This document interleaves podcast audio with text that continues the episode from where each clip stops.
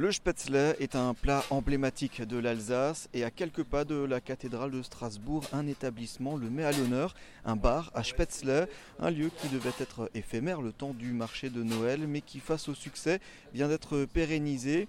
Il est 10h30 mais les odeurs qui s'échappent de ce petit local nous donnent déjà faim. L'odeur que vous sentez c'est clairement le pot-au-feu. Aux manettes de ce temple du Spätzle, Jean-Sébastien Oman. Le Spätzle, j'aime pas trop utiliser le mot mais c'est une pâte alsacienne à base d'œufs, de farine, d'eau et de sel, qui a une taille entre, je dirais, 1 centimètre et pour pas décevoir les puristes, on va dire qu'il ne faut pas dépasser les 4 centimètres. Et alors pourquoi avoir ouvert un bar à Spätzle ici à Strasbourg ?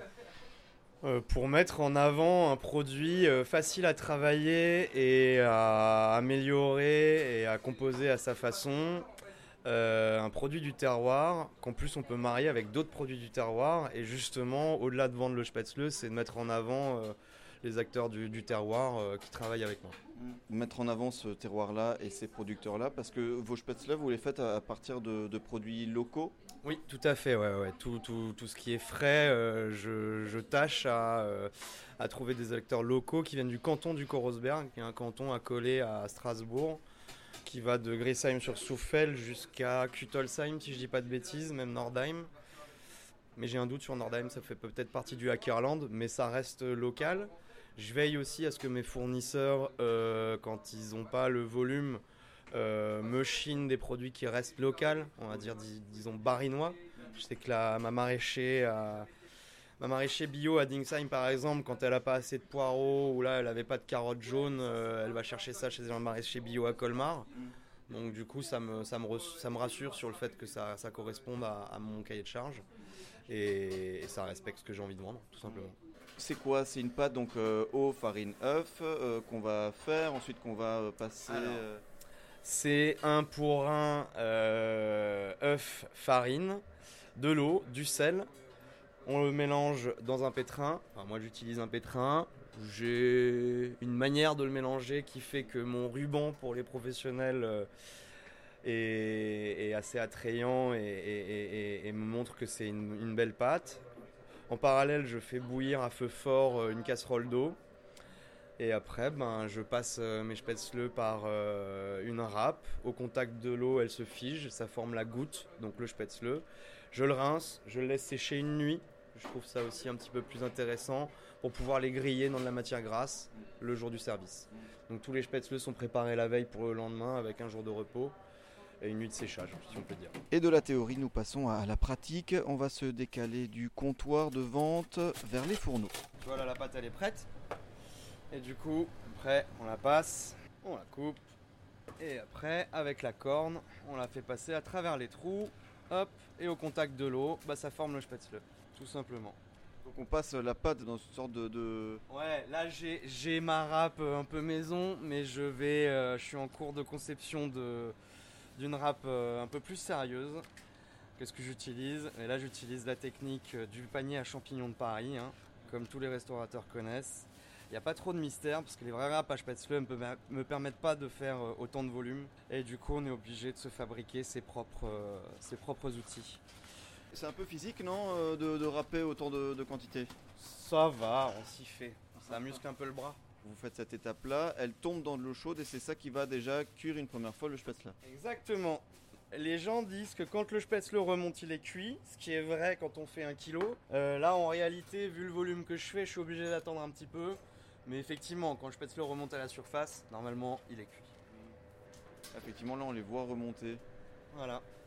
Et du coup, là, on attend que tout remonte. Quand tout est remonté, c'est bon. Ok.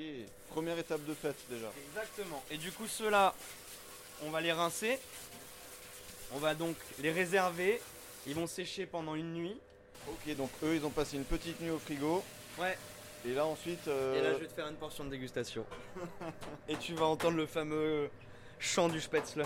Le chant du spätzle. Je te fais une portion. T'es prêt ? Chant du spätzle.